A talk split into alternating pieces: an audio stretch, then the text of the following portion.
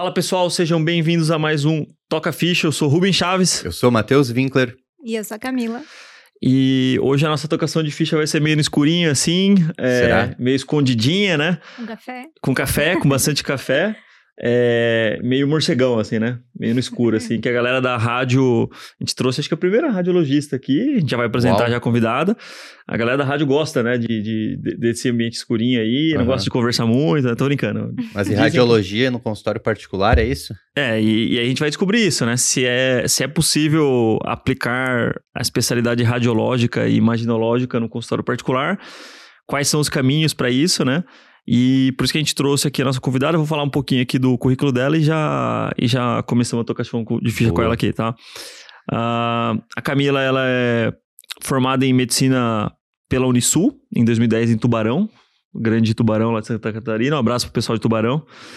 É, ela tem especialização em saúde da família, ficou um ano e meio trabalhando com saúde da família e depois acabou rumando ali para a parte de radiologia, diagnóstico por imagem no INCA, né? Fez residência no INCA, uma instituição super renomada ali no Rio e, e bastante é, centenária até, né? O INCA é bem tradicional, assim, em termos até de, de, de existência ali de anos, né?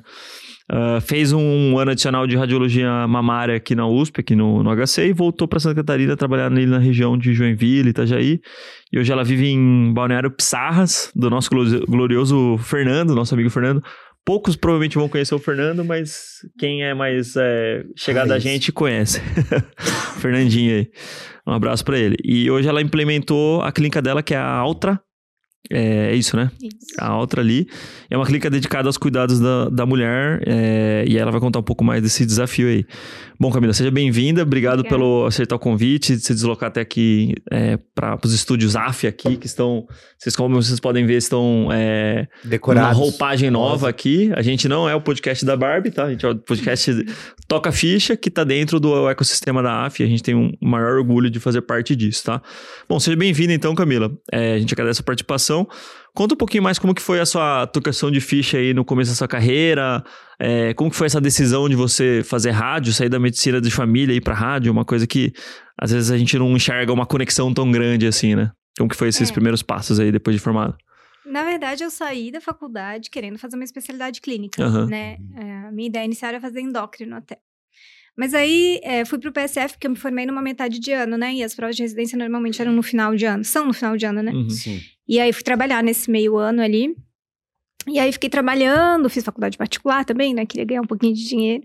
Fiquei trabalhando e aí, na verdade, na no PSF, na minha época chamava PSF, não sei se ainda Ainda chama assim. chamam, É, chama, chama. é. E É aí ESF agora, né? Acho que é ESF, estratégia. é, É. Mas e é, aí Perdão eu aí, pessoal. É, MCF. É. Perdão. E aí, na verdade, dentro, né, de, de dessas consultas, assim, eu fui vendo que, na verdade, talvez eu não quisesse uma especialidade clínica, né? Uhum. Endócrino é uma especialidade complicada, né? Vinha aqueles senhorzinhos diabéticos que a gente difícil de compensar, né? Exige muito Uhum. cuidado. e acho que acho que eu não quero endócrino. Aham. E aí fui fugindo um pouco das especialidades clínicas, assim, anestésio, aí fiz estágio em anestésio, enfim, acabei pensando em fazer rádio. Uhum. Aí fiz residência, pa- passei no INCA, fui pro Rio. E aí cheguei na rádio e falei, não, não, não quero. Quase desisti, assim, né? Fiquei lá um ano, também o Rio, assim, desculpe. Você é uma gringa, né, no Rio. né? Cariocas, assim, mas O pessoal ia falar inglês com você. é muito, muito né? restaurante, lugar turístico, assim, sempre. me. É, sempre. Não, sou brasileiro, tá tudo certo. I'm Brazilian, É, pessoal, a- people. É, até tinha uma história de que a gente é, ah, ia pra praia, né? A gente alugava cadeira, né? Tipo, ah, não, não deixa a Camilo lá alugar a cadeira, que senão cobra o, dro- o dobro, né? tipo, vai alguém. Então era mais ou menos isso. Mas enfim, fui pro Rio e aí na rádio, na verdade, eu não me descobri. Você não Quando se que tu encontrou, quase- assim? Quando que tu quase desistiu? Foi primeiro ano? Foi, é que prime um an- o primeiro ano eu resisti. Falei, não, né? Talvez seja só o primeiro ano, vamos lá. Uhum. É, E aí chegou no segundo ano, eu falei, não, realmente a rádio não é pra mim, né? Esse negócio de ficar sem contato com o paciente, sala escura, né? Uhum. Eu acho que eu quero, né? Esse contato, assim, essa coisa de, de saber o que, que acontece depois, porque a gente não vê o paciente, né? Eu adorava fazer ultrassom por conta do contato Sim. ali, mas assim, aí você fez lá um diagnóstico, mas aí você não sabe o que aconteceu, né? Viveu, não Aham. viveu. Eu tinha essa coisa assim de de querer, né, saber mais, assim. Aí eu fiz um estágio em radiologia mamária, né? Porque a gente faz o, Uhum. um estágio no final da R1 e, e no R3 que a gente passa mais na mama. E aí ali eu me descobri. Ali você começou a ter mais contato ali, né? Com, com a mulher, com o paciente e tal. É, e a, Você não tava a tão mama, aquele- ela tem um- uma coisa meio de início, meio e fim, assim, né? Uhum. Porque você, você faz o diagnóstico, normalmente você faz a biópsia, né? E aí Ah. você sabe o diagnóstico, né? Ah, não, isso aqui não é nada, isso aqui deu câncer. No INCA, né, tem todo esse, esse aparato de a paciente já Uhum. tratar ali. Então, né, a gente também fica sabendo... É, ficava sabendo, né? Ah, não, tinha ido bem, tinha feito cirurgia, depois voltava para os exames de segmento, né? Legal. Semestrais e tal. Eu falei, não, então acho que. Acho que é aqui mesmo, né? Tipo, não vou ficar na rádio, mas eu vou para essa área. Você tinha uma, uma interface um pouco mais de enxergar a evolução do paciente Isso. e fazer o, o, o follow-up e também de. E aí a gente vai entrar nessa questão, né? Mas de resolver um pouco essa. essa é uma dor do mercado, né? Da mulherada de, de ter dificuldade de achar um serviço que faça o exame de uma maneira não só do ponto de vista técnico de entregar o- aquilo que ela está procurando, né? Aham. Que o médico assistencial pediu, mas também de ela entregar um ambiente que não seja aquela experiência fria, aquela coisa meio que é, impessoal e uma coisa assim muito às vezes até constrangedora assim, né, de, de fazer exame com qualquer um, assim, não que as pessoas não saibam fazer tecnicamente o exame, mas Sim. Às vezes aquela coisa de você entrar numa sala que tem um monte de Muito gente íntimo, ali, né? Muito é um, é um íntimo. momento você, muito você íntimo mostra assim uma parte é. íntima do seu É. corpo, né? É. Faço muito exame ginecológico também, Uhum. acabei indo muito para essa área, assim, no decorrer dos anos. Mas é muito íntimo, assim, né? Sim. Até hoje, assim, quando a paciente não sabe se ela marcou exame comigo, porque eu ainda trabalho em clínica que, que o paciente vai pela clínica, né? Uhum. Então, quando ela entra na sala, nossa, ainda bem que é uma mulher, né? Então tem muito disso, assim, né? Que às vezes os pacientes marcam o exame meio às cegas, assim, né? E Uhum. queiram ou não, a gente se sente mais confortável de mostrar o corpo para uma mulher, né? E Por quando mais que- você já conhece o, o especialista que você vai fazer, você já vai muito mais tranquila, Sim, teoricamente, né? sim, você vai sim. muito mais tranquilo.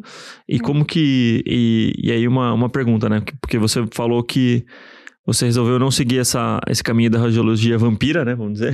que é aquela radiologia mais clássica de ficar laudando exame ali. Que é um caminho, assim, que é perfeitamente plausível, que Sim, tem muita gente que claro, gosta. Claro. E eu acho que isso é importante. E acabou indo para radiologia um pouquinho mais assistencial, mais próxima do paciente, é, mais próxima do especialista que pede os exames, né? Isso.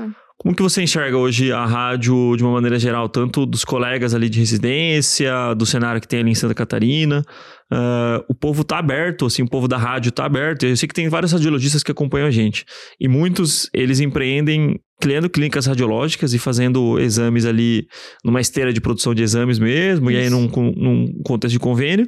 Mas tem alguns que estão indo para uma linha mais assim de entregar um serviço um pouco mais personalizado, tirar um pouco dessa frieza, né, do, do atendimento, tirar um pouco dessa cara de linha de produção ah, e, e trazer uma, algumas camadas de experiência numa, é, numa coisa que realmente é um grande tabu para as mulheres e que, que é fundamental, né, fazer exames de rotina salva vidas, a gente sabe disso, e que às vezes a mulherada acaba protelando, não fazendo, por conta de experiências ruins e até existem relatos de experiências ruins mesmo de Sim. mulheres fazendo o exame ginecológico, fazendo exame obstétrico e exame de mamas com radiologistas. Como que você vê esse cenário hoje em termos da cabeça do radiologista mesmo e pensando nos radiologistas que estão ouvindo a gente aí?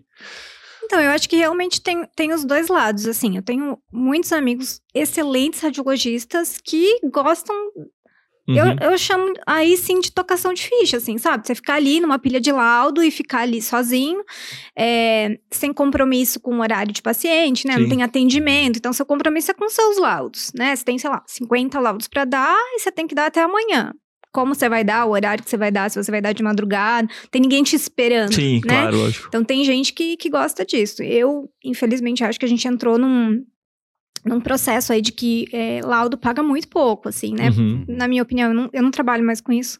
Trabalho ainda com laudo de ressonância de mama, mas em lugares que já pagou um pouquinho melhor e que eu já tive a oportunidade de escolher, assim, né? Uhum, isso eu faço, isso eu não faço, assim, mas... Enfim, tenho, tenho colegas que gostam muito disso e, e no volume se ganha muito dinheiro. Né? Então a gente chega aí com, com gente que ganha esses seus 60, 70 mil em laudo. Uhum. A vida que essas pessoas têm, eu não sei, né? Porque é muito alto. É muito É, alto. Recebi até, a gente vive recebendo, né? Proposta de emprego, acho que 25 reais um laudo de ressonância, 30 reais Sim. um laudo de ressonância, que às vezes você fica, sei lá, 40 minutos num exame, né? Uhum. Exames mais complexos. E aí tem gente que gosta mesmo da radiologia, não gosta muito de pessoas, assim, né? Aham. É, então, eu, eu já gosto muito mais do ultrassom, né? Sim. Justamente porque ali, queira ou não, no ultrassom, por mais que eu, eu ainda atendo em alguns lugares com plano de saúde. Então, eu tenho 15 minutos ali para fazer o exame, mas em 15 minutos eu faço uma anamnese, né? Uhum. A troca é maior, né? É. Mão do paciente é, É. outra coisa. Então, eu consigo valorizar, né? Tipo, não, a sua mama tá doendo aqui. Não, aqui não tem nada, né? Eu sei onde ela É. dói, eu sei. Então, Uhum. pra mim, esse, esse negócio de, de saber, assim, Uhum. o que que eu preciso procurar é muito importante, né? Até porque os médicos, quando fazem pedido de exame, não escrevem nada, né?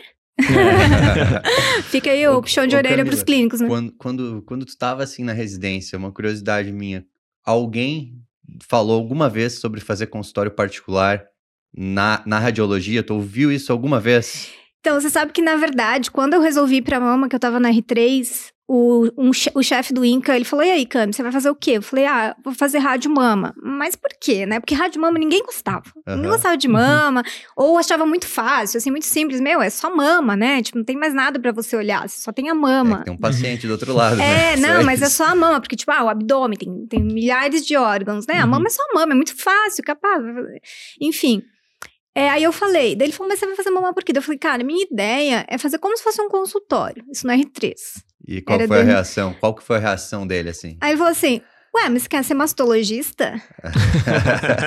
ele falou isso. E eu falei, não, não quero. E aí eu tinha uma, uma... Quando eu entrei no INCA, a gente tinha uma radiologista que se chama Eliette Canela. Ela é muito famosa hoje, Aham. até hoje na mama, assim, trabalha muito com mama. Quando eu entrei, ela logo, logo saiu, assim. Então, ela era um ícone, mas a gente não se conhecia muito. Uhum. ela já Negócio tava meio que se aposentando do INCA. ela Meio ia platônico até. é, assim, ela foi uma das que instituiu o Cismama no Brasil, então ela era muito famosa no meio. Ela é muito famosa no meio. E a Eliette, no Rio, ela tem um consultório mais ou menos assim, né? Que a paciente, ela entra lá, ela tem um mamógrafo, ela tem um ultrassom, ela faz Uhum. uma avaliação, né, inicial daqueles exames, já resolve o problema da paciente ali. Então, ela meio que foi uma inspiração, assim Legal. É. Isso é bom. né? É, ainda, ainda me inspira, apesar de estar mais distante dela, assim, mas, mas ela é, né? O fluxo de. Era o que eu, era o que eu imaginava, assim, né? De uma. De, de a gente poder fazer uma consulta radiológica. E hoje eu consigo fazer isso no meu consultório. Então, às vezes, eu. Essa semana. Até eu, eu tava aqui, não pude atender, mas essa semana minha secretária recebeu uma mensagem de uma paciente falando assim: ó, eu fiz um ultrassom e o médico que fez o ultrassom disse que deu alterado e mandou eu falar com o meu médico. Mas eu tô muito preocupada. E me falaram que a doutora Camila me explica, Uhum. Entendeu? E aí ela pediu pra marcar um outro ultrassom. A princípio, é, não, nem, né, ainda não vi essa paciente que eu tô aqui, mas é, talvez eu não precise fazer um outro ultrassom. Talvez eu só precise ver que ela não tem nada, ou que ela Uhum. tem uma coisa. Ou, na verdade, é orientar, sabe? Trazer Então, clareza ali, né? é, então assim, eu acho que a, a gente, como radiologista, claro que a gente não pode é, se meter, digamos assim, na conduta do assistente. Mas eu acho que a paciente sair dali com dúvida ou super preocupada com o que ela possa ter é um pouco inadmissível, Uhum. assim, na minha visão, como Sim, radiologista, assim, né? É, pelo menos dizer, ó, você tem alguma coisa, né? Sei lá, se tem um cisto. Eu, todos os dias eu recebo mensagem assim no Instagram. Doutor, eu fiz, tem um cisto no ovário. É um folículo funcional, É. sabe? Então, às vezes, tranquilizar a paciente pra ela sair dali, daquele ultrassom, porque exame é um negócio que, que dá medo. Uhum. Você faz o exame e você não quer achar nada, né? Sim, Então, sim. então o, e no ultrassom é, é uma, uma oportunidade que a gente, como médico, Uhum. tem, às vezes, de, de justamente oferecer uma experiência diferente, né? De dizer, ó, você tem isso, tem aquilo, agora você vai voltar no seu médico, ele vai te Uhum. dizer, né, o que tem que fazer.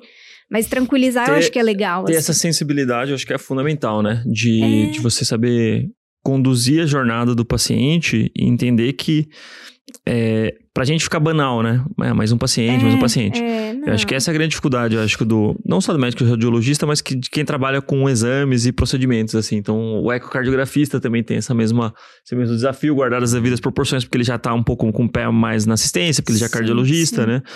Mas quem trabalha com Doppler, é, às vezes um vascular, é, quem trabalha com a parte musculoesquelética, que é o meu caso, e que são, às vezes, Sim, ortopedistas, médicos do esportes, né? É, e aí eu vejo que existe dentro da cadeia produtiva de saúde existe uma lacuna grande, muito grande que são exames, tá? Por quê? Por vários motivos. Porque primeiro porque não existe muito critério para pedir, né? Então isso é um dos motivos das operadoras estar tá tendo um prejuízo grande. Sim. Porque os hospitais que estão convênio com as operadoras, eles pesam muitas vezes a mão em pedir muito exame e, e, acaba que a gente sabe que tem alguns exames que pagam bem, acaba que onera o sistema, e isso repassa de alguma maneira para o usuário, né? Então o, o, a inflação está sendo puxada recentemente pelo aumento do, do, dos planos de saúde e dos grupos, né, os grandes grupos hospitalares. E esse é o motivo de cada vez mais os grupos hospitalares estão puxando a corda do outro lado e verticalizando tudo. Ah, então agora não Sim. vai ter mais hospital, vai descredenciar todo mundo, é tudo em house, entendeu? Uhum. É, então, o, a parte de exames e a parte de, de radiologia e imagem, eu acho que é um dos grandes pilares de gerar eficiência operacional, porque eu acho que tem que existir porque isso você consegue fazer diagnóstico precoce e, isso custa menos para o Estado, para as pessoas, né? Uhum. Descobrir coisas precocemente e, e esse é o motivo de existir. Mas ao mesmo tempo, tá um puxando a corda de um lado, outro puxando a corda do outro, e o paciente no meio ali meio que perdido, perdido. não sabe muito é. bem é, se tá fazendo o exame certo, se não tá fazendo. Tem aquela questão também de iatrogenia quaternária, que é você pedir exames demais e aí você criar uma conduta que não deveria existir, baseada num exame, às vezes sem examinar direito o paciente. E eu, eu estudo muito essa questão de exames e de custo, é, eficiência de exames, porque eu acho que, que eu acho que uma das coisas mais legais da medicina é você saber dizer não, né? E saber explicar o porquê que você não vai pedir aquele exame e ter muita clareza nisso.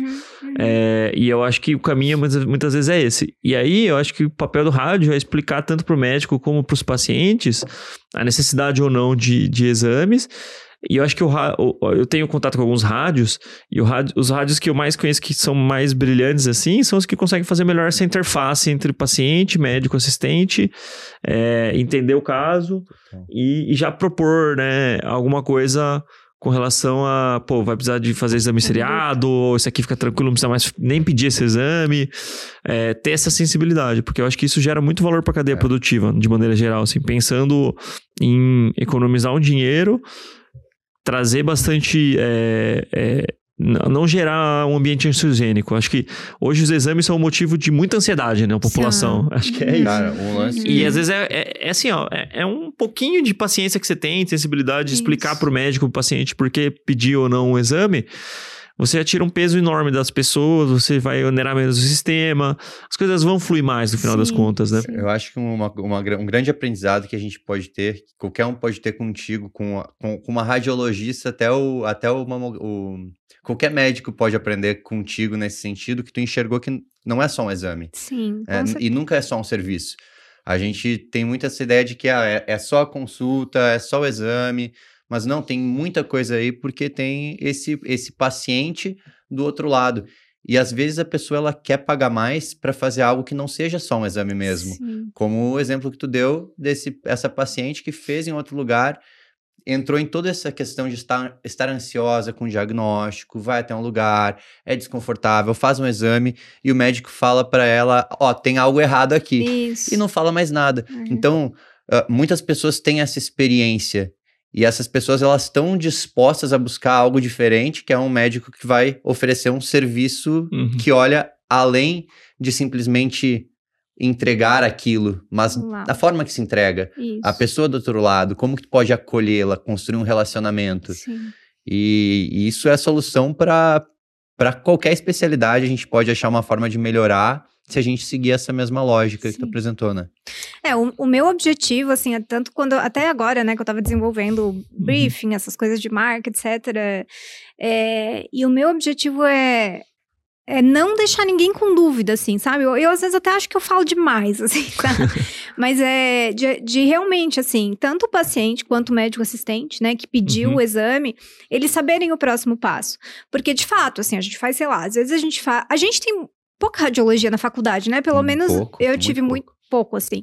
É, então, às vezes, a gente até nem sabe indicar o, o, exame correto, assim. Então, ah, beleza, eu achei, sei lá, um cálculo ureteral, tipo. E aí, às vezes, o cara vai lá e pede uma ressonância, né? Não é, uhum. não, não é o exame indicado. Então, eu colocar lá no meu lado, ó, segue com tomografia, né? Uhum. Dizer, ó, dar um próximo passo para o assistente, ou no caso da mama, né? Ah, vamos fazer biópsia, vamos acompanhar em seis meses. O médico assistente, ele também quer a segurança Uhum. de que ele está recebendo um laudo com confiança. Né? Hoje também tenho várias mastologistas que mandam ali um exame para mim, que foi feito com algum outro colega, mas que ficaram na dúvida, né? Acompanho, faço biópsia, tipo, e aí mandam para mim para eu dar uma revisada, digamos assim, né? Porque elas também querem uma segurança de que não estão deixando passar nada. Então, pra gente é muito importante, é, tecnicamente, a gente saber o que tá fazendo para poder é, acolher o assistente, né? Para ele ter Uhum. segurança de que ele tá conseguindo Uhum. acompanhar essa paciente. É, porque imagine que, você, que eu fala, fale lá, né? Ah, acompanha em seis meses e é um câncer. Porque ela não vai acompanhar comigo, necessariamente. Ela vai acompanhar como mastologista. E aí chega em seis meses, é um câncer. O mastologista também vai ficar super chateado, né? Então, a- o mastologista precisa dessa segurança e a paciente saber, ó, você não precisa, você vai acompanhar em seis meses ou não, a gente vai precisar fazer biópsia, né? Não, Aham. não precisa esperar até a consulta com o mastologista para saber. Às vezes vai adiantando, né? Marcar com plano, Eu, marcar no eu SUS, acho que esse é um, é um grande desafio, né? Porque a gente compartimentalizou demais a medicina, É. assim, até em excesso. Porque o rádio tem que ficar no quadrado dele, o especialista tem que ficar no quadrado dele. E aí, tipo, a gente tem um fluxo de informações muito fragmentadas, né? É. Estão perdidas. O paciente, ele não tem a segurança de ouvir uma mesma linha é, de uma maneira coesa, né? Ao longo da jornada dele. Então, ele É. passa com o especialista, depois passa com o rádio, às vezes vai passar com um outro especialista de uma outra área. Não existe uma integração, uma conversa, não existe um fio condutor É. que leva o paciente para um caminho mais é, claro. E aí não tô falando que é um caminho certo ou errado, é um caminho Sim, claro, da sim, clareza do sim, paciente. Sim. Pô, isso aqui é grave, não é? Você É. tem que se preocupar, quais são os próximos passos. E eu acho que a área da saúde, é, no mundo inteiro, não só no Brasil, ela peca muito nesse aspecto, né? De, de trazer clareza. E eu acho que o grande valor que existe na, na medicina particular é justamente trazer essa clareza, né? Trazer essa clareza atrelada a uma experiência que seja minimamente agradável, não seja aquela coisa, não, senta aí, faz o exame, Aham. é, tipo, né, se des- des- fica despido de qualquer jeito tal, e às vezes não É. tem nenhum biombo ali, nada pra separar. É uma experiência ruim, né? E aí você não vai ter segurança nenhuma em confiar naquele diagnóstico, você não vai ter segurança nenhuma de, de voltar, de conduzir. Às vezes as- a mulherada fica ali realmente. é, fica sem um Perdido, norte ali, né? perdido. fica sem o norte. É, uma coisa que eu gostaria de oferecer, né, e isso é o que o particular me proporciona hoje, é de a paciente ter a experiência completa, assim, né? Aham. Então, é, semana passada eu biopsiei uma amiga que chegou para fazer um exame de rotina, achamos um nódulo, já fizemos a biópsia, já saiu o resultado, a gente resolveu em dois, três dias, É, assim, Imagina né? isso no SUS, quanto tempo É, demorar. ou no A SUS, ou vai ficar mesmo três no, meses ansiosa pra caramba. ou mesmo no plano de saúde, né? Porque existe, né? Ela vai ter que pegar a Sim, no guia, vai ter que autorizar no plano. Então, não, Cami, já resolve aqui e tal. E a gente biopsiou na hora. Tinha tempo, Uhum. né? Porque se você faz tudo rapidinho, ó, não, não tenho como te biopsiar hoje, né? Vamos remarcar para quando tiver Sim. agenda, para que três semanas. Não, né? A gente já deixa um tempo maior, justamente prevendo um, possível encaixe de uma biópsia. Tinha tempo, biopsiou, manda já para o resultado. Então, assim, esse é o tipo de coisa que, que me alegra, assim, Uhum. né? De, de ter essa, essa, essa, essa possibilidade no particular. Sim, total. É. Isso é bem legal. E aí você já tinha então essa visão de, de querer estruturar um, um, um serviço especializado em mama lá na residência. Então, aí na verdade, você assim, não sabia tinha... certinho como ia fazer, o mas você tinha desejo, vontade. É. Tinha o desejo. E eu, só que inicialmente também eu tinha, né, antes de pensar em mama e pensar no consultório, na verdade, eu também achava que radiologista não podia ter isso, assim, né? Porque imagina, né, um ultrassom custando não sei quantos mil, uma ressonância, uma tomografia, tipo, meu pai me perguntava, acho que foi uma decepçãozinha pro meu pai eu fazer rádio, assim, né? Porque você vai ter consultório? Eu falava, não, pai. Rádio trabalha Ele é outro pai? Meu pai é contador. Ah, ele é É, contador. não, não é nem da Mas medicina. ele deve ter ficado pensando, minha filha é médica e não vai ter É, consultório. tipo, você vai falar, não, vou, vou É. trabalhar pros outros, né? E essa era uma. Vou trabalhar pros Aham. outros, porque não, como que eu vou comprar uma ressonância de 2 milhões, né? Como que eu vou ter. É, tipo, tudo muito caro, né? Os Sim. equipamentos de, de imagem, assim. Então era uma crença que eu tinha também, que eu jamais teria alguma coisa. Né? E aí, quando eu, quando eu pesquisei, assim, não, beleza, vou pra mama, um mamógrafo. Ah, um mamógrafo massa, 500, 600 mil, né? Um ultrassom, 300 mil. Falei, não, acho que não vai rolar mesmo, né? acho que Sim. muito investimento e tal. E aí, mas enfim, né? Aí fui- as coisas elas, elas vão acontecendo, né? O É. fluxo vai indo, assim, né? Então, acabei. é, quando acabei a mama, fui pra Joinville e comecei a trabalhar só com mama, numa clínica de mastologistas. E aí Uhum. foquei muito nessa parte de mulher mesmo, ginecológica. Hoje, mesmo atendendo em alguma clínica com plano de saúde, 95% do meu público é feminino, assim. Então Legal. é E, e aí, muito nichado. e aí você trouxe alguns pontos que são fundamentais, né? Pra, pra gente abrir um negócio em saúde, que eu acho que é ouvir as queixas dos pacientes e, e refletir sobre, pensar sobre. Porque a gente, a galera às vezes vem com uma ideia assim, tipo, ah, o que que dá mais dinheiro, né, na medicina? E aí eu sempre falo, cara, o que dá mais dinheiro na medicina é você saber quais são os problemas da jornada dos pacientes pra resolver, independente da especialidade, né? Pra resolver aquilo que eles estão tentando resolver e você tentar se colocar nessa lacuna do mercado, né? E é isso que dá mais dinheiro na medicina. Porque é o de fato que resolve aquilo que as pessoas estão com uma dor mais latente. Não necessariamente aquilo lá é tipo um, obje um objeto de desejo estético, né? Como a gente tem essa percepção de que, ah, só ganha dinheiro cirurgia plástica ou estética. Aham. Tem muita gente, tem muito Aham. médico que fala isso, né? Ah, na medicina a única coisa que dá certo é É, estética, porque são, o resto são é... muitas mentiras, cara. E são Muitas mentiras que não, mentiras. não são, são. São coisas assim, que realmente isso aí não, não é uma verdade.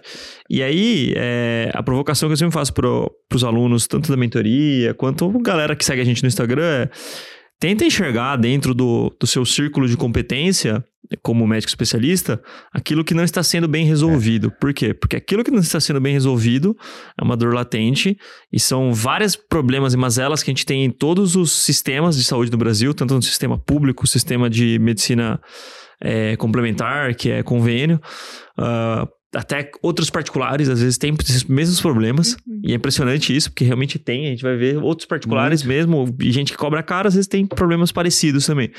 E você enxergar os problemas, e geralmente os, os pacientes estão gritando, estão reclamando, né? Ah, é demora, é dificuldade de encontrar, é, é frieza na condução, é falta de visibilidade, não entendi nada.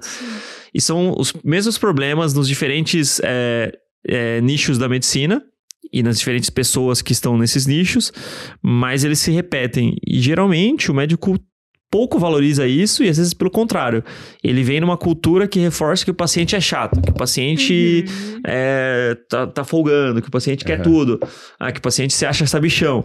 E às vezes você quebrar um pouco dessa cultura e, e se expor um pouco mais a ouvir os pacientes e, e se apaixonar pela dor do paciente e não pela sua capacidade técnica é o que faz um negócio surgir, né? É, conta um pouco mais pra gente como que foi, como que surgiu isso, né? Que você trouxe alguns, alguns casos de pacientes que é, reclamaram e que passaram até em outros locais. E é muita história também da Olympus. A Olympus surgiu de uma necessidade do mercado, que a gente ouvia frequentemente dos pacientes, né? Cara, que- a- antes, até, antes até da Camila contar, acho que é um ponto interessante, falou que teve uma inspiração, né? Uma pessoa que foi uma inspiração. Todo mundo falava que não podia, que não tinha como ter consultório particular, te zoaram, falaram, tu é o quê? Mastologista agora, Uhum. pra ter consultório. Mas teve uma pessoa que te inspirou E que nem E- sabe. e que, e que nem sabe que te inspirou. Isso, isso é muito legal. Até pensando em quem tá do outro lado ouvindo, quantos radiologistas podem estar escutando e o fato de eles saberem que existe aqui uma radiologista que vive de consultório particular pode trazer ideias para eles e acender essa chama. Então, como é que foi assim esse processo de tu decidir fazer isso mesmo só com uma inspiração e com todo mundo em volta dizendo que não podia? Na verdade, até esses dias a gente tava falando no. Porque eu entrei no grupo do MCP da ginecologia, né? Porque tem um espírito de ginecologista em Legal. mim, né? e aí o pessoal falando, né? Quando que. Quando, é, quando vocês sentiram que, né, era a hora de abrir. E eu até comentei no- nesse grupo, falei, "Ah, acho que é um pouco de feeling, assim, sabe? Uhum. Eu já atendia lá em Balneário Pissarras há uns três anos. Então eu já via um público recorrente. Né? Ah, tal pessoa me indicou. Ah, eu vim porque minha irmã veio, né? Mas começou primeiro. O feeling surge de você observar as pessoas, né? Porque às vezes as pessoas nem observam. Isso. O cara fica ali, tipo, totalmente Não, no automático não, ali. E nunca automático. observa, né? Isso. Aham. Quem que tá vindo, não aprende o nome das pessoas e tal. Isso. E eu sou uma pessoa que eu tenho um negócio que é muito bom a meu favor, que eu tenho uma memória maravilhosa. Então, se a paciente ela chegava um ano depois, é, eu lembrava tudo que tinha, né? é, tudo que, que ela tinha me contado, de onde ela morava. É, isso é, é meu favor, assim. A né? pessoa só quer fazer exame E, contigo depois. inclusive, eu brincava às vezes, que às vezes eu não lembrava o nome da pessoa, até hoje eu falo isso, mas eu lembrava do útero. então, eu colocava lá o transdutor e falava, já vi esse útero. então, eu, eu tenho isso assim, né? Então, ah, e aí, né? Como é que foi? E, e as pessoas, elas querem ser ouvidas, né? Uhum. Então, a pessoa às vezes che- chegava e falava assim, ah... Tem até uma, uma, história de uma paciente que é um pouco mais velha, que conheceu o namorado no Rio, e aí depois se mudou pra Pissarras e tal. E aí ela entrou na sala, eu lembrava dessa história, que era meio icônica, tinha morado no Rio e tal. E aí ela ficou, tipo, super admirada que eu lembrava dessa história, assim. Então as uhum. pessoas, elas gostam disso, de se sentirem especiais, né? Tá. Enfim, aí tinha essa recorrência, indicação, etc. Eu falei, ah, acho que, né, acho que eu, tá na hora, assim, acho que eu posso partir para um negócio, assim. E aí eu, eu precisava de uma sala, Pissarras é uma cidade pequena, mas que tá crescendo muito. E eu precisava de uma sala com dois banheiros necessariamente. Sim. Do nada apareceu uma sala com dois banheiros. Falei, então, acho que pode ser a hora. E aí eu fui, né, fui construindo, tô desde Salve dezembro do ano passado. É, fui, tô desde dezembro, né, nessa construção. A gente inaugurou em julho, mas tô uhum. desde dezembro ali nessa construção. E aí até acho legal a gente dizer que quando a gente foi construindo, eu, eu, eu contratei uma menina para me ajudar a nomear o lugar e um, um, outro rapaz maravilhoso que fez toda a minha parte de... Identificação visual. Identificação visual. Ficou bem bonito mesmo. É, e Altra significa especialista em ouvir. Vem uhum. de audição. Nossa.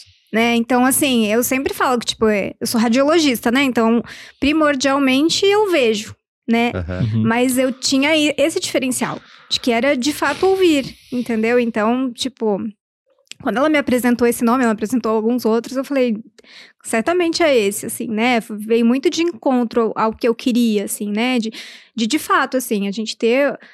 Até porque se eu, se eu consigo, né, como radiologista, ouvir tudo que o paciente tem para me dizer, eu vou valorizar ou não um achado de exame né? Então, eventualmente, o que talvez eu passaria despercebido num, num ultrassom, eu vou valorizar, né? Ou não, entendeu? Hum. Então, tem, tem muito a ver, assim, a gente como radiologista, a gente não pode esquecer que a gente é médico. Né? E que não é Total. é simplesmente executar o exame ou dar o laudo. É você saber o que seu paciente está sentindo. Uhum. Eu, eu, sou, eu sou meio difícil de trabalhar assim com laudo e coisa, porque eu fico ligando para paciente, sabe? Uhum. Tipo, catando informação, fico pedindo para as meninas das empresas, né, das quais eu dou laudo, falo, ó, oh, eu preciso de todos os exames.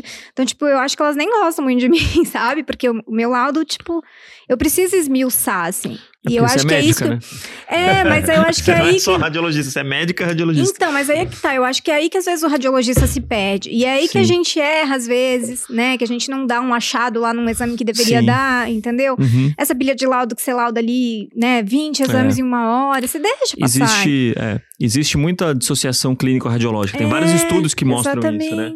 É, por exemplo, eu trabalho mais com a parte de músculo, né? Então eu sei dizer mais dessa parte. Eu sei que, tipo, exames de imagem de coluna é, você pegar 100 pessoas aleatórias, 30, 40, às vezes vai ter associações, é, questões degenerativas ali de coluna, que não necessariamente vão estar relacionadas com o sintoma da pessoa. E pelo contrário, a maior parte das vezes, sei lá, 10% de, desses 30, tipo umas 3, 4 pessoas, vão ter sintomas relacionados com aquilo que você achou na, de alteração de, de, é, degenerativa. Então, e essa associação, dissociação clínico-radiológica leva a uma associação psicossomática depois, né? Que não, você tem que saber um explicar para o paciente, Isso. não é assim, tipo, ah, e, e, e, você tem que saber o que valorizar ou não no laudo de hum. acordo com a clínica. Então, Isso. Então, o, aí tem, tem, tem dois problemas para resolver isso daí, né? É, o paciente, o, o, o médico assistente tem que saber pedir, tem que saber escrever o que, que ele espera. Exatamente. Né? Porque também senão fica difícil pro cara pegar um exame ali, é, só imagem e, e, direcionar.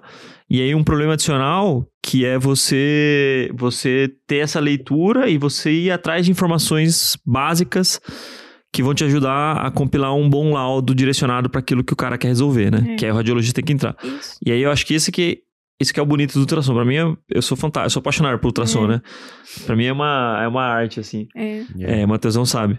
É, cara, você consegue fazer tudo isso de uma maneira dinâmica, dinâmica. entendeu? É, você consegue é conversando com o paciente, você consegue ir vendo, mexendo, você consegue direcionando, né, mexendo. É, é incrível como tranquiliza o paciente no momento que tu mostra para ele uma imagem e fala, tá vendo isso. aqui? E explica, isso. explica para ele o é. que que é, isso. entende que aquela era uma preocupação dele, que é muito do que vocês estavam falando da questão de muitos procuram aquilo que dá mais dinheiro. Sim. Mas eu vejo que os profissionais que mais se destacam é quem agrega valor. E como que a gente agrega mais valor? Não buscando onde está o dinheiro, mas buscando problemas para resolver. Se a gente resolve problemas, a gente naturalmente vai se destacar ao resolver esses problemas, porque a gente vê pessoas que consistentemente têm as mesmas queixas. É, é. A gente fica tão obcecado com, ah, o que, que eu posso fazer na medicina que vai dar dinheiro? Ao invés de ver que tem pô, uma série de, de problemas ali. Que são às vezes muito básicos, né? Às vezes muito, básicos.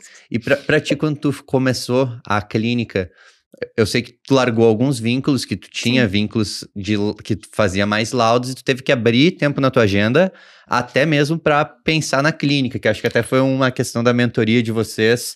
Primeira mentoria que tu até falou para, não, tem que ter turnos para planejar a clínica. Sim. Como é que foi esse processo de tu, assim, deve- tu teve, medo? Ah, como é que foi o processo de se largar para esse projeto novo e, e começar? Então, na verdade, até assisti a minissérie do, do Documentário? Olimpo, do, co- né, do É. documentário. Ah, Legal. E aí, é, até quase chorei. quando, Eu você quando você falou que você foi, né, demitido de São Paulo, e eu me vi numa situação idêntica. Eu falei, Uhum. cara, né?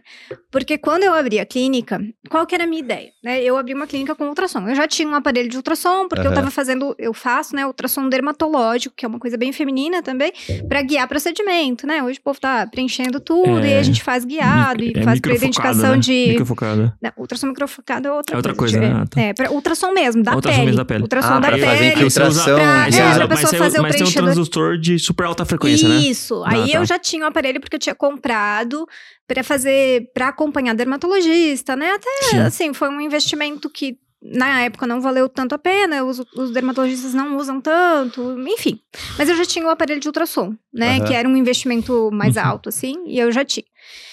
E eu laudava pra uma empresa que tem uma mamografia lá em Pissarras, a três quadras da minha clínica. Aham. E aí eu pensei, pô, a paciente então vai, vai entrar em contato com, com a minha clínica, né, com a minha secretária, e vai dizer, eu preciso fazer uma mamografia ultrassom. Ó, você vai lá na tal empresa, faz a mamografia e você vem aqui meia hora depois e faz o ultrassom. Eu já laudava lá, eu tinha acesso às imagens, já laudaria mamografia e ultrassom junto, né, porque Sim. só eu laudava mamografia nessa clínica. É, e aí quando eu abri a minha, eu fui desligada dessa clínica, porque ele me viu como concorrente. Ah, foi um banho de água fria que É, te deu. Ele me viu como concorrente.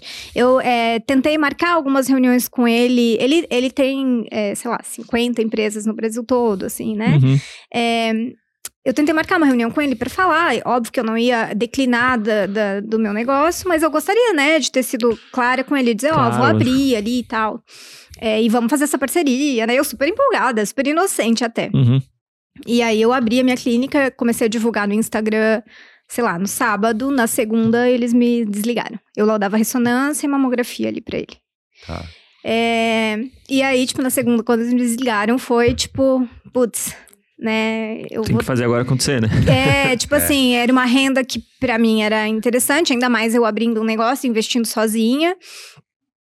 E eu achava que eu precisava daquilo, assim, né? É, no outro dia, é, já tinham me oferecido um local pra laudar mamografia, que eu não tinha aceitado porque eu não tinha mais tempo. Eu falei, não, vou entrar em contato com esse local. Eles falaram, não, doutora, na hora, tipo, já me deram os laudos de mamografia ali. Eu falei, beleza, né? Tira um pouco do meu preju ali. Aham. É, E aí, né, tipo, eu acredito muito em Deus e em como ele faz todos os aju- Sim. ajustes na nossa vida, assim. E graças a Deus que isso aconteceu, porque aí eu pude olhar pro meu negócio. Sim. Porque eu não tinha tempo pra olhar pro meu negócio, na verdade. Eu come, como eu falei, eu comecei a fazer em dezembro e eu fui inaugurar em julho por conta de não ter tempo. Essa que é a verdade, né? Muita coisa eu acabava fazendo no final de semana, eu tenho uma filhinha pequena, então aquela coisa toda, né? Enfim. Aham. É, então eu consegui realmente olhar pro meu negócio e em 30 dias eu tava Uhum. inaugurando. Cara, uma coisa que, uma frase que o Rubão fala, que, cara, sempre, sempre fica na minha cabeça essa frase. Que ser demitido, de, ser desligado de São Paulo foi a pior e a melhor, melhor coisa, coisa. que aconteceu pra ti. É. E, é, e é incrível como tem momentos Uhum. que acontecem coisas que. Eu falei pô, isso aí. Tu já falou isso? Falou. ah, Algumas é. vezes. Não, mas é mesmo. Porque tem coisas que acontecem, se te perguntasse assim, tu sairia desse vínculo? Não. É. Mas a pessoa é desligada e a gente vê Sim. essas histórias, a gente vê ah, o Danilo contou no documentário dele também, Sim. na Olimpo, que ele, ele também, um sócio do Olimpo, foi desligado do emprego dele. Uhum. A gente vê alunos que largaram ou foram desligados de algum Uhum. vínculo e no início é um impacto e É. depois eles veem, cara, peraí, a água tá batendo na bunda aqui, eu tenho tempo livre finalmente, Isso, que eu não dava, isso, eu achava que eu tinha é. que fazer algo o tempo inteiro, agora eu tenho tempo livre para pensar. E a e coisa era acontece. um vínculo ruim. Não era um vínculo bom. Inclusive, eu tinha conversado com o Rubão numa mentoria que era o primeiro que eu largaria, Sim. sabe? Porque eu tava o tempo todo ali e eu, eu como eu falei, eu, eu tinha essa coisa de não liberar o exame sem eu ter tudo. Então, às vezes, um exame que eu liberaria em meia hora, como eu esperava os exames anteriores, aquilo. Enfim, era uma bola de neve, assim. Aí à noite, às vezes, ao invés de eu poder ficar com a minha filha e com meu marido, eu ficava laudando. Era muito fluxo, assim. Então, enfim, era um vínculo ruim. E aí, cara, o que eu posso dizer é que no segundo mês de clínica eu faturei o dobro do que eu faturava lá. Né? Ah, Então, tipo. Lindo. É. Sim. E são coisas Deu que às vezes acontecem, que às vezes a gente não entende, mas lá na frente a gente É. entender o porquê que aconteceu aquilo. É, deu né? dois dias É. eu entendi. Sim, Foi, tipo, foi um impacto inicial, fiquei super triste. sim. Até pela forma como foi, assim, né? Uhum, E. Enfim, mas foi maravilhoso. entendi. E agora estão tão fluindo as coisas lá. É, né? aí, é, eu, né, radiologista e tal, eu tenho dois públicos, né? Então eu tenho o público que liga lá, né, as pacientes, eu faço exame sem requisição médica, E né? é tudo, tudo particular lá. Só Tudo particular. E aí eu Louco tenho. isso, hein? Legal. É. legal. é, Isso e é aí eu- raro no Brasil. Não, né? imagina as pessoas Só, assim, né? por que, que eu não vou fazer no Porque o ma- convênio o meu ultrassom? É, porque o mais comum é o quê? É médicos cobrarem exames particulares, mas ser, tipo, num contexto da especialidade deles. Então, é tipo, é o vascular que faz Doppler, é o Jó que faz a parte obstétrica, é o ortopedista, o médico do esporte que faz o, o músculo, aí um outro que vai fazer, sei lá, é, o uro pode fazer de próstata, né? Então, é, isso é o mais comum. Agora, a- serviço de radiologia 100% particular é, é muito raro, né? Não, Não é, e tu, tu, tu- tu se disponibilizou a ser uma interface entre o paciente e o exame, entre aspas, porque Sim. o- os radiologistas muitas vezes eles é assim, é, dá o- não fala com o paciente, dá o exame.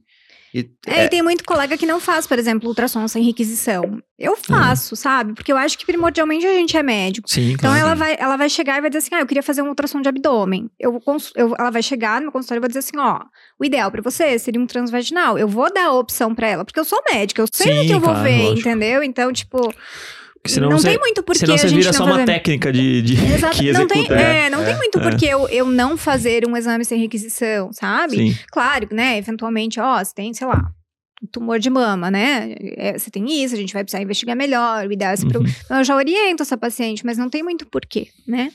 Mas enfim, aí eu tinha uma questão que a gente inclusive discutiu, que é eu, eu tenho um médico assistente que me manda exame.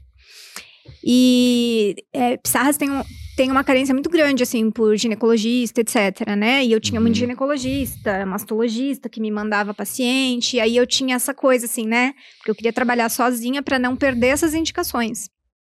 Ah, não queria trazer ninguém É, pra dentro. E É. até porque, assim, eu tinha, eu tinha essa crença eh, totalmente errada de que ninguém ia saber fazer do meu jeito, assim, né? De que, ah, eu queria fazer daquele jeito, que eu queria dar atenção para Uhum. paciente, eu queria fazer consulta de hora em hora, tipo, pá, tipo, tem que ser do meu jeito, né? Aham. E tinha medo de colocar um ginecologista, um mastologista lá, né? Criar esse, Uhum. esse, essa esteira de produtos e parar de receber indicação. Então eu tinha muito esse receio. Mas aí, mais uma vez, as coisas elas vão fluindo e a gente vai encontrando gente bacana, assim, que pensa, né? Encontrei profissionais maravilhosos que pensam como eu, que querem dar esse atendimento de Uhum. qualidade. E aí, no fim, o que era consultório virou uma clínica. E aí, agora eu tenho duas Legal. ginecologistas, tenho uma masto, tenho uma, uma fetóloga, né? Que Sim. faz os ultrassons Legal, é obstétricos. legal. Então, é, então a gente criou isso, assim, né? De, de fazer o exame, de passar pela gineco, de passar pela masto, Uhum. de fazer a biópsia, enfim, a gente Você criou tá esse criando um, um ecossistema, centro de, de saúde de referência pra mulher Feminino, mesmo, é. né? Legal, isso é bem legal. assim. É, então, bem bacana. Isso é bem legal. E eu acho que eh, esse tipo de estrutura, cada vez mais o mercado carece disso, né? De locais que você possa resolver de maneira rápida seus problemas, com clareza. E não precisa necessariamente servir champanhe. Nada contra Sim, quem serve, mas a sim, galera claro. acha que o diferencial é, tipo, ser muito sofisticado, muito requintado. É, faz o básico bem feito e aí você vai adicionando algumas camadas de experiência depois. Mas primeiro o básico bem feito, né? Porque. E o básico bem feito é o quê? É agilidade de agendamento. É você não dar três horas de chá de cadeira no cara. Só de você Sim. não dar três horas de chá de cadeira no cara, é, sei lá, tem clínicas gigantes aqui em São Paulo de laboratórios de capital aberto que eu sei que o paciente reclama que vai fazer exame e demora três horas fazer exame, entendeu? É, é loucura, E assim, né? e, e, meu, são três horas e quanto mais a pessoa ganha, mais isso irrita a pessoa, porque ela tá. Mas é que hoje ninguém tem três horas, ninguém né, tem gente? três É. horas, entendeu? Assim, pra fazer. Total. E aí, e aí, assim, fazer o básico bem feito, entregar com agilidade o agendamento, aten- é, cuidar e, e e prezar pela hora do, do paciente, né? Você atender na hora que for programado. Não deixar fragmentado. Você pode até demorar no exame, mas se, se você demorar no exame é uma coisa. Agora, você demorar na. No atendimento, na- atender, né? no- desde o ponto que o cara chega, senta ali e, e entra na sala para fazer o exame, aí é bem ruim, né? É. Então, fazer o básico bem feito já gera muito valor. E eu acho que todos os, todas as especialidades têm uma lógica parecida e similar de criar soluções, né, dentro de uma, é, de uma lógica de, de consumo que gere valor mesmo para pessoas. E isso faz as, isso é bom, é benéfico para o Brasil inteiro, porque você está cobrando, claro que você está saindo de uma coisa que não é cobrado em outras instâncias, ou é cobrado de uma maneira que a gente não enxerga às vezes, porque a gente paga com imposto, Sim. que a gente acha que é de graça, né? Mas Não é de Aham. graça o é. SUS. A gente paga com imposto, é, é caro, tem muito desperdício. É, e tem muita ineficiência de gestão. O convênio é a mesma coisa, entendeu? Então, assim, as pessoas vão pagar de qualquer maneira, né? Seja embutido já nos impostos, seja embutido no valor do plano de saúde, ou seja com uma parte do salário dela que ela está disposta a abrir para cuidar da saúde Ou dela. seja, gastando essas três horas, mais todas as horas para voltar até outro profissional, horas se Exatamente. preocupando, horas de ansiedade. Exatamente. Então, assim, quando, quando a gente cria hubs de soluções, igual você está criando lá é, em Santa Catarina, ah, que resolvem um problema com muita eficiência, a gente gera muito valor para a economia. É impressionante Sim, isso. sim. Porque você está gerando emprego, você está contratando gente, é, você está resolvendo problemas mal resolvidos, e as pessoas estão felizes, satisfeitas com isso, e você está resolvendo desfechos muitas vezes também É, é de problemas graves que podem acontecer na saúde e que lá numa atenção terciária isso daí é tipo, pô, onerar cada vez mais o sistema, né? E tornar as coisas mais caras. Então, cê- cê- quando você entende um pouco de macroeconomia, você consegue é, ligar os pontos, você entende que, cara, você tem que cobrar porque é benéfico para as pessoas. é Aham, bom você aham. pagar por uma solução boa. E aí eu sempre faço o- o- a provocação do Detran. O Detran parece que tá mudando, não sei. Faz tempo que eu não vou lá.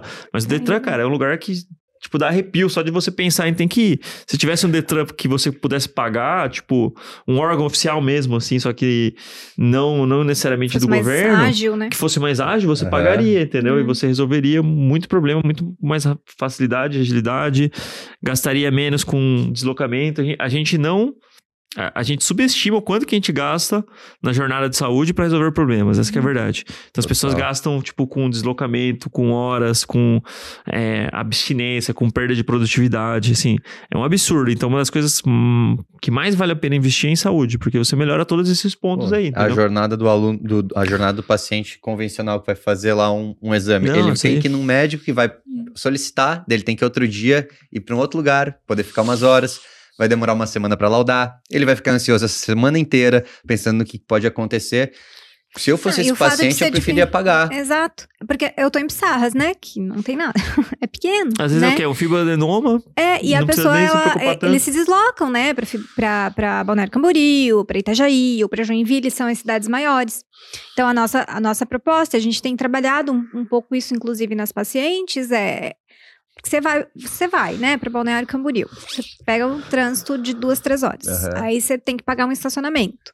Aí você tá lá duas, três horas, você vai fazer um lanche, né? Você vai fazer... É. Então, tipo, tudo isso, Você realmente, a pessoa vai né? gastar. Um ultrassom custa, sei lá, 170 reais em média, entendeu? Eu, eu Você- acho impressionante como tem colegas que falam assim: ah, na minha especialidade não dá, ou na Tá. minha cidade não dá. E daí vem você, radiologista, vivendo de consultório particular no interior de Santa Catarina. Num público Pissarras, nichado, né? Assim, ah, não tem público na minha cidade.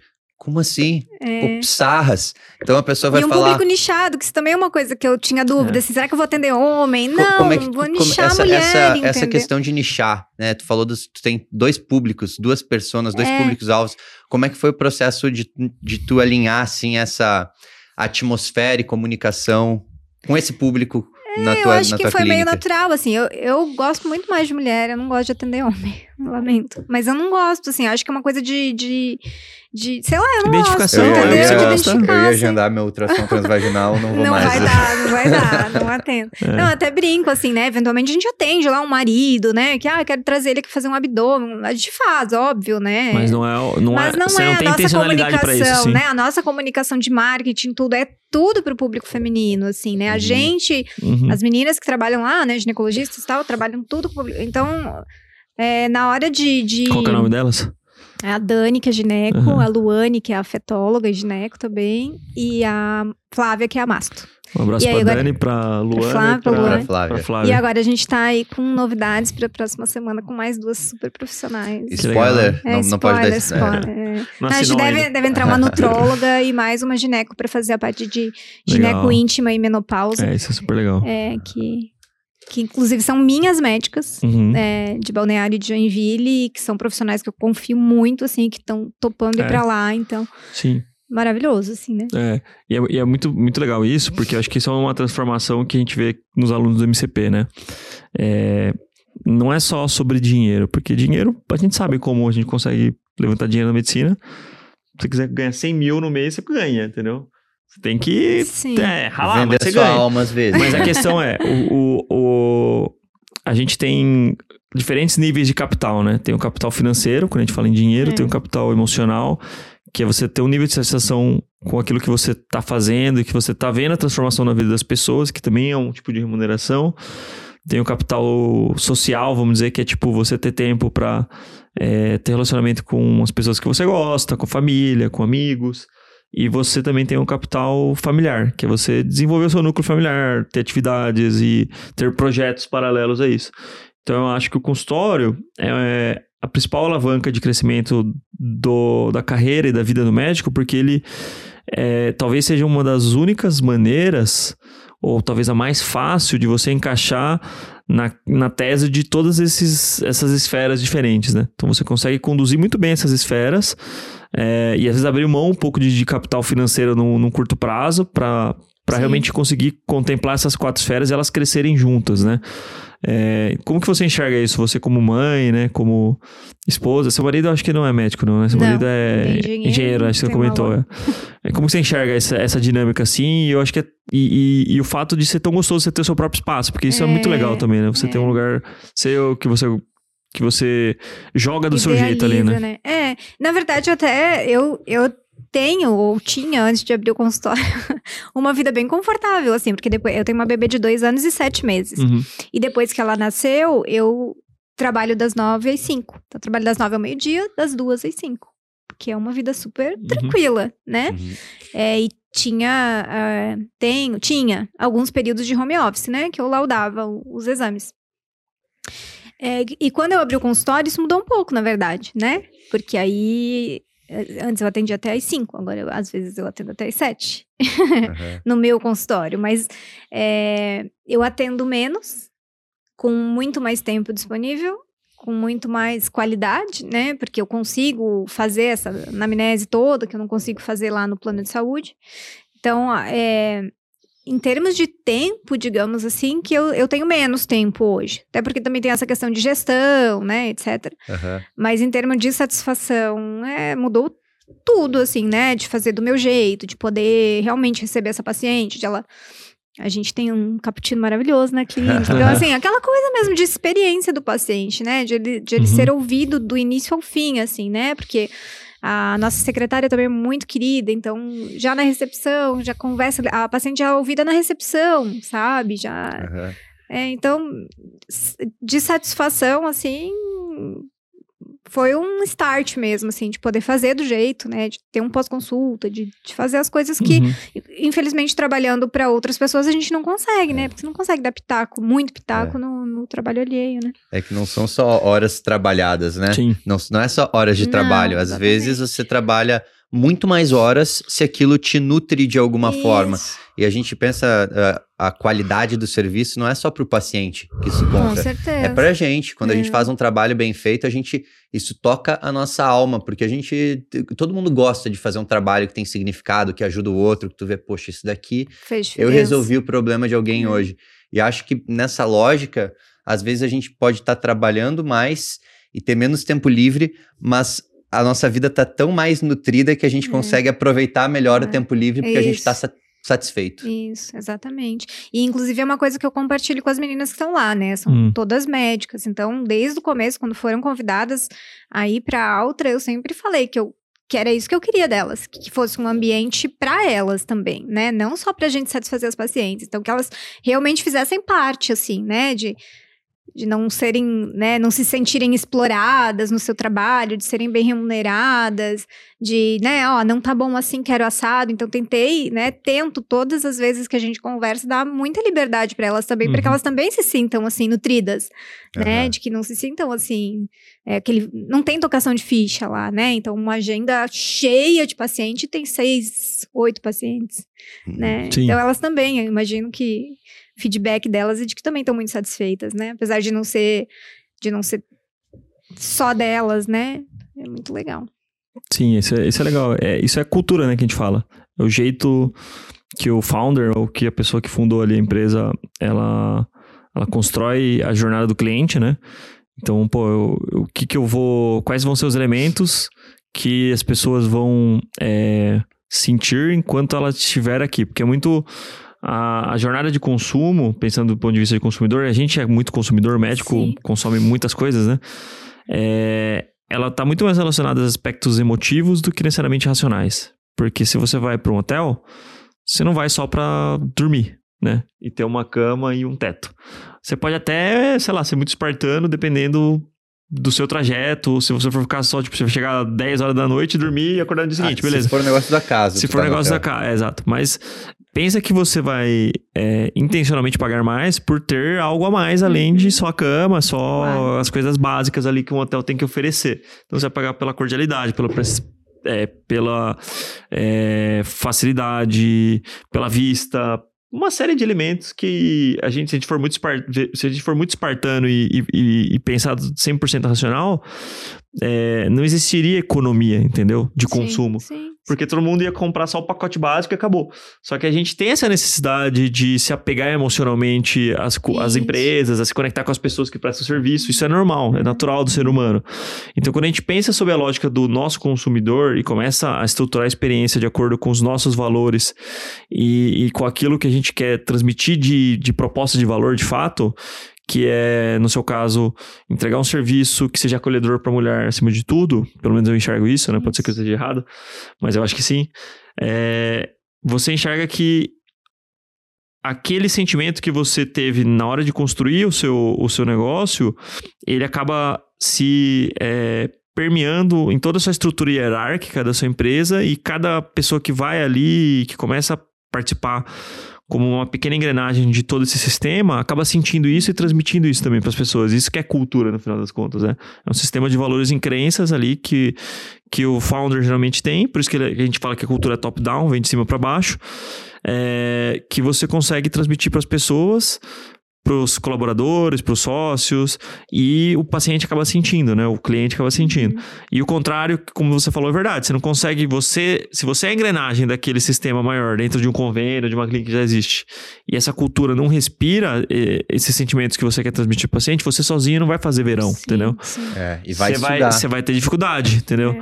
A não ser que você consiga ter acesso lá em cima e, e mudar um mindset ali do, do fundador. É. Mas é difícil, a gente sabe que isso é difícil, né? É justamente o caso da Camila de ela estar tá trabalhando na empresa, ela, ela gostava de trabalhar lá, trabalhava lá, mas ela gostava de ver todos os exames da paciente, porque tu já gostava de fazer algo diferente, Sim. tu não queria só laudar um exame.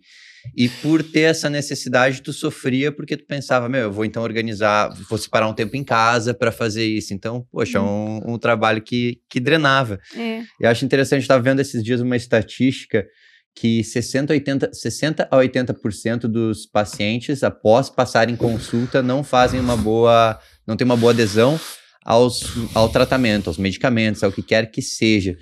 E daí eu fico me perguntando até que ponto essa forma de fazer medicina convencional ela realmente é, sai, sai mais barato ou se isso sai mais caro é, no final das claro. contas. Porque um paciente que tu pode sentar com ele, acompanhar toda a jornada, a chance de ele aderir extremamente maior. E aí se resolve com uma consulta ou um exame, né? Porque às vezes o paciente não, não adere ou não faz, em três meses volta e é. faz quatro, cinco consultas por ano, né? Pra tentar resolver. Enfim. É bem, bem legal isso aí. Eu tenho uma, tenho uma história de uma paciente que passou comigo uma vez e ela foi uma das poucas pacientes ao longo desses três anos e meio, quatro anos de Olimpo, que eu já faço ultrassom, que não quis fazer comigo. Eu, talvez é. tenha sido a única, eu acho, porque o resto sempre quis fazer comigo. E aí ela foi no Fleury, aí ela voltou, tipo, uma semana depois a, a secretária mandou mensagem e falou: não, ela marcou o exame. Falei, ah, como assim marcou? Ela, ela falou que ia fazer Flori. Aí quando ela voltou, ela falou: Ah, não, fiquei lá uma hora, duas horas lá no Flori. Lá chegou a radiologista, ela falou que não sabia fazer músculo. Ah, meu Deus.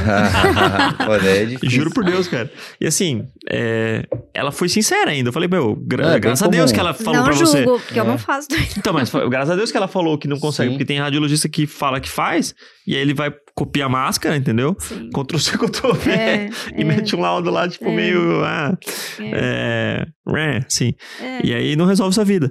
E aí, quando você começa a enxergar que realmente você consegue é, plugar soluções que são escassas no mercado e ainda se adiciona camadas de experiência, você entende que o consultório vai parar em pé. Não tem como não parar. Porque a população é carente de bons serviços e está disposta a pagar. Não é que a galera não tem dinheiro, a galera tem, mas é que a galera preza muito pelo seu dinheiro, que como todo bom brasileiro, a gente a questão não é o, o quanto que aquilo custa necessariamente. A questão é, pô, isso aqui vai entregar algo que vai estar alinhado com a minha expectativa, né? É isso. É, né? a gente tem atendido, né, tem essa questão de reembolso, mas a gente tem atendido vários pacientes lá é, que tem planos que não têm reembolso e mesmo assim estão optando por fazer lá com a gente, porque já conhecem, né? Porque Uhum. a- as, as meninas que estão lá também são conhecidas na região, então, ah, já conhece. A Dani, por exemplo, que é ginecologista em Joinville e tá indo pra lá, né, quinzenal. Então, ela tinha muita paciente que ia de lá pra Joinville. E, poxa, Ah. não, a Dani tá aqui, então vou consultar É, aqui, exato. né? Então, assim, facilita mesmo a vida, essa coisa de, de Claro, correria lógico. diária, enfim. Em cidade muito né? pequena é muito comum isso. Vários alunos nossos são de cidades pequenas, né? E aí a galera começa a apresentar um serviço que é diferente de tudo que é oferecido naquela cidade pequena, né? Que é só diagnóstico e tratamento, aquela coisa mais fria, rápida e rasa, né? E aí as pessoas começam a parar de migrar para resolver problemas em polos maiores e resolver lá, porque ninguém quer necessariamente viajar só para cuidar da saúde, entendeu? sim, Você quer viajar para curtir, sei lá, Isso. Pra ir em restaurante, hotel. Agora, a, a saúde, acabou que tem muito turismo de saúde no Brasil, É. mas não porque as pessoas gostam de fazer turismo Porque de saúde. Às vezes um outro deve gostar, né? Sei lá. Não, mas é porque precisa, né? Mas porque Você precisa. procura, E né? confia mais, É. entendeu? E por que, que precisa e confia mais? Porque, às vezes, as marcas em São Paulo, de tanto de hospital, como clínicas, como médicos particulares, eles já estão fazendo isso há um certo tempo. Sim. Entendeu? Por isso que o mercado é mais amadurecido em São Paulo, entendeu? Pois é, e Sim. tem Por isso os gente, preços são mais caros também. tem gente que fala assim, ah, em São Paulo, eu já vi, ouvi muito isso. Não, isso daí só funciona em São Paulo. Ah, em São Paulo é fácil, em São Paulo tem mercado. É. E no MCP a gente tem visto ao longo desses anos que tem muita gente que, cara, quebra a lógica de todos os outros. Tem sido legal que a gente tem até usado de exemplo para quando alguém fala assim, ah, na minha cidade não dá. Não, Porque mas eu deixa eu te acredito falar que a demanda, a demanda ela vai surgindo, inclusive, né? Sim. Tipo assim, não exi- ah, por exemplo, ah, não tem demanda pra mastologista aqui. Não tem porque não tem, entendeu? De repente tem mastologista, então vai começar a ter demanda. Sim. As Demanda pacientes, elas reprimida migram, ali. exatamente, elas migram porque não tem. Então É, você cria. nem sabe, né? Tipo você- assim, é aquela, é coisa, né? De interior, tipo, a sua tia já faz lá, sua mãe já faz lá, e Isso, já, vai também lá. tem então, muito viaja isso. três horas assim. fazer. É, tem muito isso. Então, a ideia agora é a gente trabalhar muito isso de, de falar que tem lá, né? E aí eu acho que vai ser uma coisa, espero que seja uma coisa muito natural, Sim. assim, né? De que as coisas Legal, legal. vão acontecendo. Pô, ba- baita tocação de ficha, legal. Eu sou bastante fã da, da radiologia, imagem, eu estudo bastante. É, recentemente eu abri um curso, né? Não sei se já falei É, no Toca Ficha aqui. sim. Não sei, não sei. De Ah, músculo, músculo esquelético é, e tal. arrasou. É bem legal. Eu gosto de ensinar também ultrassom, imagem e. Até, eu até fiz uma pergunta meio. meio o Matheus tá no curso. Na primeira Pô, aula. Quem, que, sacanagem quem que total. inventou o ultrassom? Eu fiz essa pergunta lá. Ah, meu Deus. Que- e, e da- e daí, não, é pior é que tem outros professores na pós também. O, o, o Rubem tá trazendo professores especialistas em, em cada um articulação de e tal, pra, pra, faz- pra, pra dar aula, também dar aula. Então Sim. tá, tá tendo essa soma. Muito legal. Daí ele pediu pro cara que era outro especialista, especialista em ultrassom, ele olhou pro cara, e aí, quem, quem, quem que inventou? É. E o cara ficou assim, O, "Ah, ah, ah." é que a resposta não é tão óbvia assim, mas é, foi, foi o- os golfinhos. Ah. E o cara, ele ficou. o, o outro ficou assim, ficou pé da Não, é vida. porque, porque, assim, tipo, o- porra, cara, golfinho, cara. Foi o doutor sei lá quem. Ai, gente, é porque- porque... esse é o tipo de coisa que só sabe quem dá o curso, né? É uma tecno... Não, na verdade, é uma, é uma tecnologia baseada na. Sim, na eco- comunicação. Eco-geolocalização, sei lá como é o nome específico Sim. disso, né? Dos golfinhos, porque eles emitem aquele som lá característico pra se deles encontrarem. pra se encontrarem. Porque é tipo, eles, eles causam um distúrbio de, de, de onda, né? No meio que eles estão, que é a água. E aí aquilo lá bate e volta, entendeu? E é o princípio do ultrassom, é, é, isso, né? Aquilo lá é uma reverberação do comprimento de onda ali que você tá Bom, usando. Me convenceu. Exato. E aí o, eles conseguem detectar peixes até 70 metros de distância pequenas, assim. Com esse, com esse ultrassom que eles têm aí. Loucura. Isso aí, bacana. É. Que na verdade não é um ultrassom, é um som mesmo, de fato, né? Porque você consegue Aham. ouvir. É, É. ultra porque a gente não. É uma já frequência. foge, Não é é uma frequência que a gente né? não é audível já pra gente. é. Mas são, são alguns dados interessantes aí da sonografia aí, que eu sou fã. Pô, legal, Camila. É, conta um pouco mais, pessoal, como que o pessoal te encontra aí nas redes aí, é, os seus arrobas aí da vida. É, Sei que então, você na produz verdade- conteúdo também bastante pra, pra mulherada. É, na verdade, agora a gente tá focando mais né, na Altra, né? Aham. O nome é Altra com U, né? De audição. Altra mulher. Não, U-L-T-R-A. Altra. A-U-T-R-A. É, Altra. a A-U-T-R-A. A-U-T-R-A. Isso, Altra mulher. Outra mulher. Altra mulher, Legal. nosso arroba. É, Eu, eu acabo, é, agora que a gente tem, eu, antes eu tentava criar um pouco de conteúdo, né, falando um pouco da radiologia, as, as mulheres têm muita dúvida, né, que confundem muito mamografia e ultrassom, então eu sempre trabalhava um pouco Uhum. isso no meu perfil pessoal, assim, mas aí agora, eu, é uma coisa que eu gosto muito, Vocês estão com assim, mamografia lá? então... Então, agora tá nos projetos, né? Ah, legal, Porque, na verdade, como eu tinha essa clínica que eu, né, pretendia, mas é, num projeto Vocês estão com a ultrassom só longo por prazo, enquanto. a gente tá com ultrassom, mas a longo prazo eu tô pensando aí numa mamografia, Legal. numa densitometria, né, que Uhum. faz Legal. muito parte dessa, Dessa rotina aí. dessa rotina da mulher Menopausa. pós-50. E é Eliette, o nome da mulher que te inspirou, né? Eliética, né? Tá, e assim, para que você seja a a Eliette de alguém, o que, que você diria aí pro radiologista que pensa em fazer consultório particular? Que recado tu teria para dar para essas pessoas? Então, eu, eu acho que é, a gente tem que partir desse princípio de que a gente é médico, né? De que a gente não é um simples executor de exames ou fotógrafo, como a gente Uhum. brinca, né? E você se interessar realmente pelo teu paciente, você entregar o que o médico assistente está procurando no exame, eu acho que isso já, já é um diferencial. Não deveria, porque eu acho que isso é muito básico, mas isso já é um diferencial. E naturalmente você se destaca. Porque o médico assistente, quando ele recebe um laudo resolutivo, ele vai te indicar. E aí é uma bola de neve, assim, Sim. né? Você acaba recebendo muito né? paciente, você acaba recebendo muito direcionamento de médico Sim. assistente, porque ele sabe que o teu laudo, ele é direto, ele é conciso, ele é seguro, entendeu? E o paciente também, né? Você, você dá atenção pro paciente, principalmente no ultrassom, né? Os outros métodos você acaba não tendo muito contato com o paciente. Mas eu acho que isso, assim, de você de repente poxa, será que eu valorizo isso aqui? Então, de repente, pega o telefone e liga pro paciente, sabe? Não cai a mão, né? Sim. Tipo, dá trabalho, dá um pouco mais de trabalho, mas eu acho que o, é o nosso papel como radiologista, né? E, cara, abrir consultório, eu acho que dá certo, entendeu? É, assim, é, talvez se eu tivesse sozinha ali no ultrassom, é, apesar de, Uhum. de ter tido uma recepção maravilhosa, assim, das minhas pacientes nesses últimos meses, é, talvez eu não, não estaria tão satisfeita quando tento colocado outros serviços, assim, né? Mas eu tô muito satisfeita. Então, eu acho Legal. que uma dosezinha de coragem e de fazer bem, Sim. Eu acho que dá certo. Baita dica. Muito bom, muito bom. Acho que é isso aí, pessoal. É, acompanhem aí a gente no, no Spotify, tá? Liguem as notificações. Todo, toda quinta, sete e meia da manhã em ponto, a gente está ao ar. Está no ar, né? Avaliações cinco estrelas. Avaliações 5 estrelas. Deixa eu só checar quantas avaliações a gente tem aqui. Você avaliou já, Camila? Tem que avaliar, hein? É. A galera segue. A gente tem 1.400, 1.500 audições por semana e tem só 300 avaliações. Ó, é, tá na avaliação número no- 999. Seja o milésimo. Pera aí, deixa eu ver aqui. Vou Tamo- avaliar. então. Estamos com 284. Avaliem aí. Acompanhe no, no YouTube também, a gente tá no, no, no YouTube. É, e aqui na descrição do Spotify, tanto do YouTube, tem um link aqui para você preencher o formulário, se você tem interesse, se você é médico especialista, em fazer parte do, do MCP Mentoria, né? A Camila continua aqui nossa aluna, né? Ainda tem um tempinho aqui na, na jornada com a gente. É, e com certeza vai ser um prazer conversar com você e, enfim, para quem vier aqui do Toca Ficha, ter uma condição especial aí.